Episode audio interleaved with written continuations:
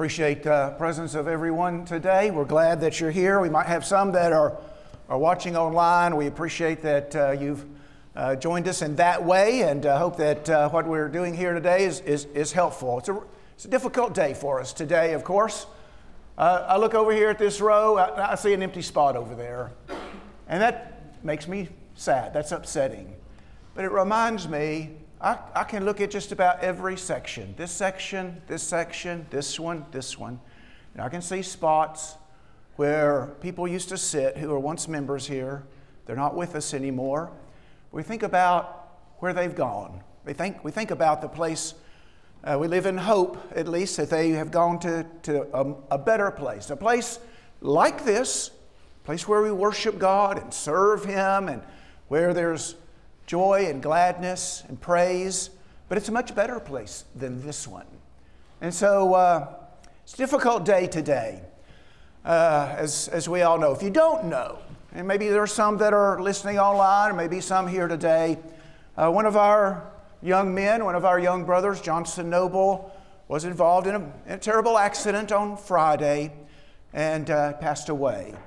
And so uh, just share that with you so that you can share with us and, and uh, help encourage us.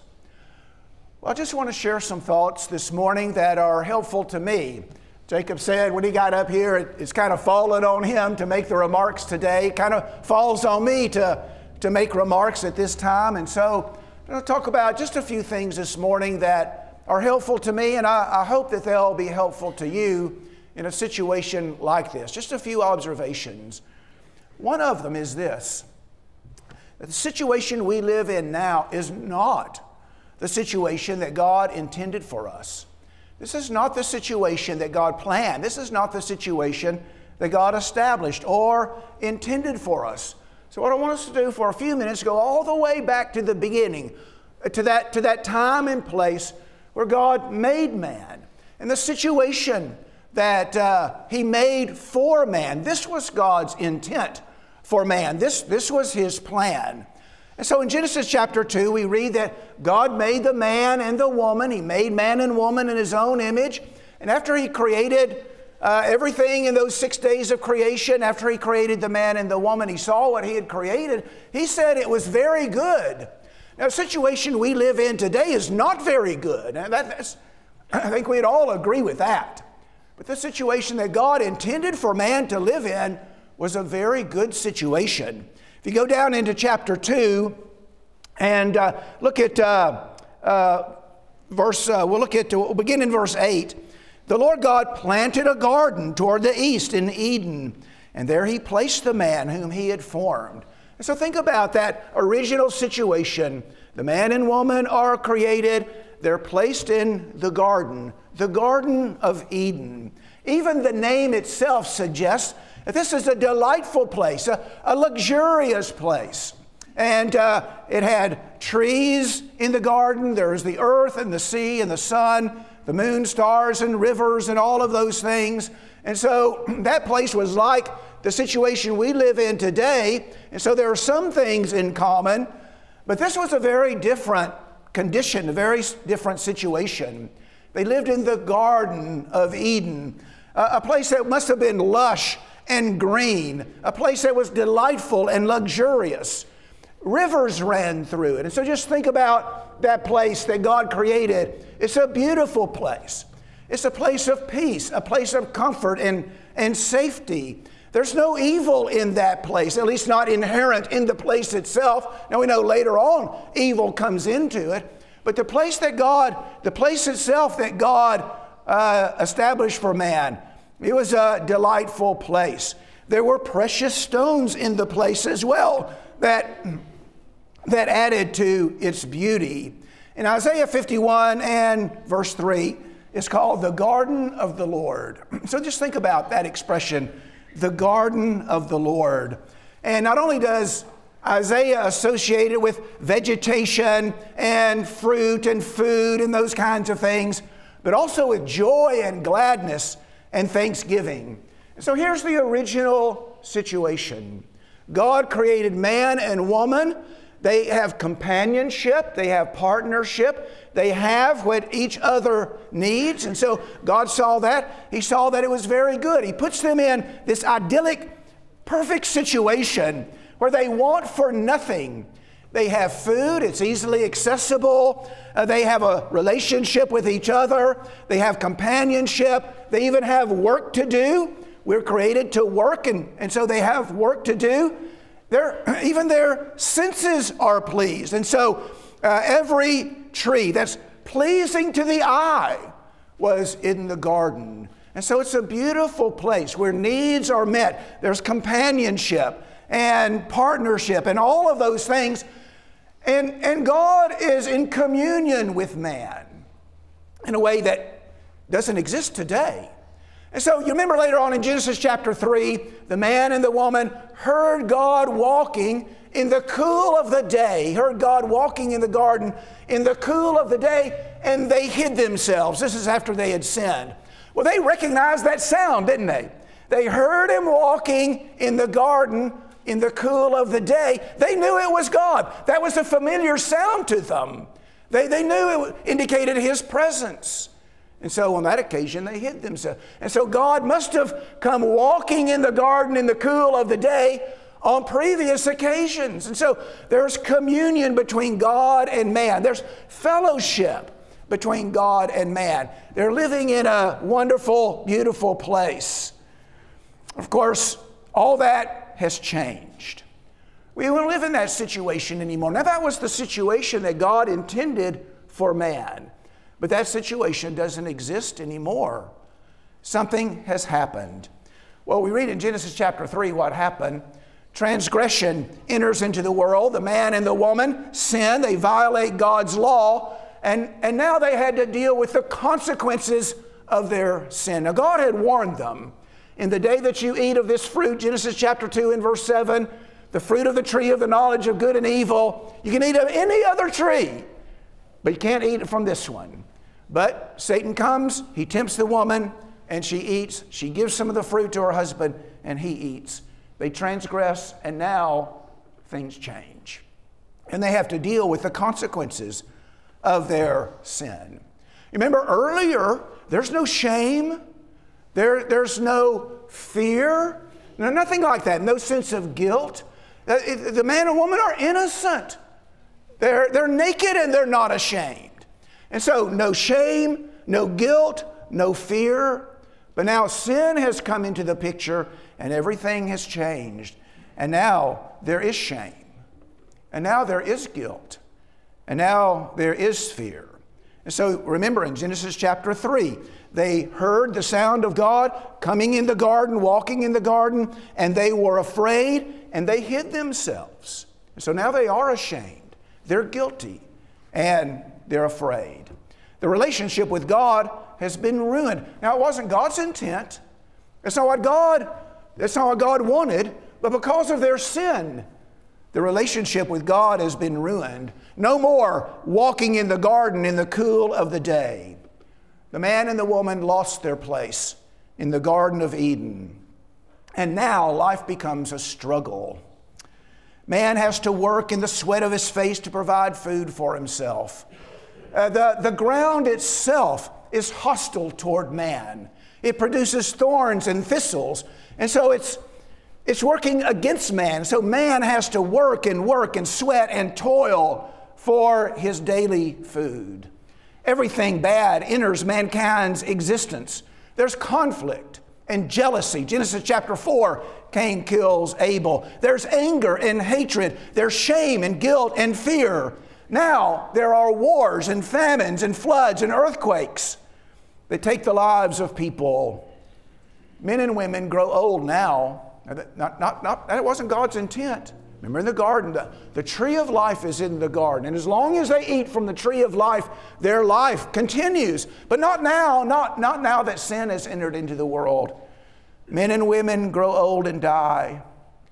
And sometimes young men die as well. Now, that's not what God intended. That wasn't His plan in the beginning. He planned a wonderful existence for His creation, for us, in which there's communion with God and every need is met. met. But now, now, the world is a hostile place and we struggle.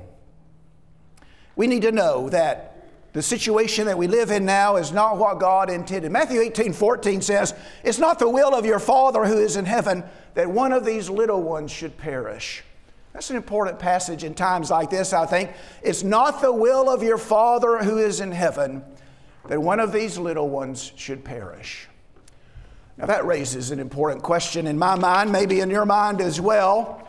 Now, God intended for life to be to be good and to be pleasant and to be delightful. We've suggested that, we've talked about that a little bit. But when man transgressed, all of that changed, and now life is a struggle and terrible, tragic things happen. And that raises this question If this is not what God intended, why doesn't He do something about it? It's a pretty good question, isn't it? Men have been struggling with that question at least since the time of Job. you know.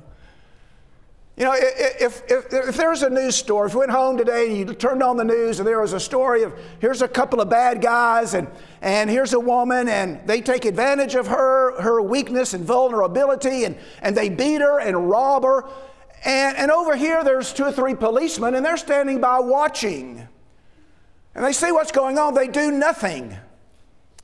Not only are the bad guys responsible for doing evil, the policemen are guilty of something. They have the ability, the authority, the power to do something about that bad situation. And if they don't do it, we think you've done something wrong. You know? Why doesn't God do something about this? He has the authority, He has the power. Why doesn't He do something? Well, the answer is He has. He has done something. Now, solution to our problem of living in this world with tragedy and, and death and mourning and sickness and dying and all of those things, the solution could not be done in this world, in this life. The world is physical, the world is material, and as long as we're in it, we suffer the limitations and vulnerabilities of physical existence. As long as we're in this physical world, we're going to get hungry. We're going to get thirsty. We're going to get sick. We're going to suffer injury and death as long as we're in this physical world. No, the solution transcends this life, it transcends physical existence, it transcends mortality. Here's what God has done to fix the situation. Look at a few passages. Philippians chapter 3 says, Our citizenship is in heaven, from which also we eagerly wait for a Savior, the Lord Jesus Christ, who will transform the body of our humble state into the conformity with the body of His glory. Now, that's what God has done.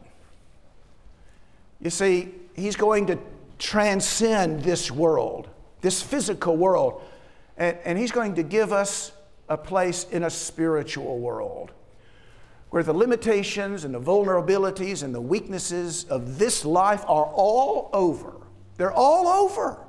They're a thing of the past. Old things have passed away, everything is new. And one of the new things is a new body. A body that's conformed to the body of His glory. So just think about that. Think about what God has done and the body of glory, not flesh and blood and limb, all, all of these things, a glorious body. Talks about that body in 1 Corinthians chapter 15 and verse 53. This perishable must put on the imperishable. This mortal must put on immortality. When this perishable will have put on the imperishable, and this mortal will have put on immortality, then will come about the saying that is written Death is swallowed up in victory. Why doesn't God do something? He has done something. He's given us the victory, the victory over death by preparing a place and a condition for us outside of this world, but in heaven. Verse 42 of 1 Corinthians chapter 15 elaborates a little bit. So then is the resurrection of the dead. It's sown a perishable body, it's raised an imperishable body. It's sown in dishonor, it's raised in glory. It's sown in weakness, it's raised in power. Look at the contrast. Sown a perishable body, raised an imperishable body. Sown in dishonor, raised in glory. Sown in weakness, raised in power. Why doesn't God do something? He has done something. He's made it possible for us to transcend this place and this body and have a new kind of existence in heaven. A new body, a new place to live. Revelation chapter 21 and the first few verses there, and then going on through that chapter into the next, describe a new heaven and a new earth. We've been talking about that in our Revelation class a new heaven and a new earth. Here are some of the, uh, some of the description. The tabernacle of God is among men. He'll dwell among them. They shall be his people, and God himself will be among them. He'll wipe away every tear from their eyes, and there'll no longer be any death, no longer be any mourning, or crying, or pain. You see, the first things have passed away. Well, that's, that's a wonderful prospect, isn't it? These things that plague us are gone. That's what God has done about it. A new body, a new heaven, and new earth, where God dwells with them, where we live in God's glory, where we worship and serve Him, where we will see His face. Just think about those who have gone on, who can see His face. The scriptures call this eternal life or everlasting life, a blessed quality of existence in which everything that makes this life odious is removed and new things take their place. Everything that makes this life hard and discouraging, they're all gone, and new things take their place. Yes, God has done something to help. He's provided a solution to our problem. Now, we need eyes of faith to see it, okay? We need eyes of faith to see it. But it's there if we believe. It's there. So, what do we do in the meantime? So we're still in this life, and maybe that we're here for a while. Now, some have gone on, of course, but we're still here. What, what do we do? Well, we live in hope. Romans 8 says we live in hope we live, uh, that, uh, we, we live in hope that we, that we will be set free from the bondage to decay and obtain the freedom of the glory of the children of God. Set free from the bondage of decay and obtain the freedom of the glory of the children of God. Two parts of that expression we live in hope. First of all, we live. What do we do in the meantime? We live. We put one foot in front of the other. We take the next step. Now, sometimes those steps are hard to take, especially in situations that we're facing. That, that, that next step is, may be hard to take. We take the next step. And that, those, those steps might be slow. we take the next step, and as time passes, those steps, we're able to make them better. We live our lives here and now. We do what we have to do. We take care of life's obligations, and, and we enjoy the good that this life has to offer, but our thoughts are somewhere else. Oh, we live in the world, but our thoughts are elsewhere. We're not looking at the things that are seen. We're really looking at things that are not seen. The things that are seen, they're, they're temporal. But the things that are not seen, they're eternal. And we set our minds on things that are above where Christ is not on things on the earth. What do we do? We live. We put one foot in front of the other, do what we have to do. It may be difficult, but we live. We live in this world, but our mind is elsewhere.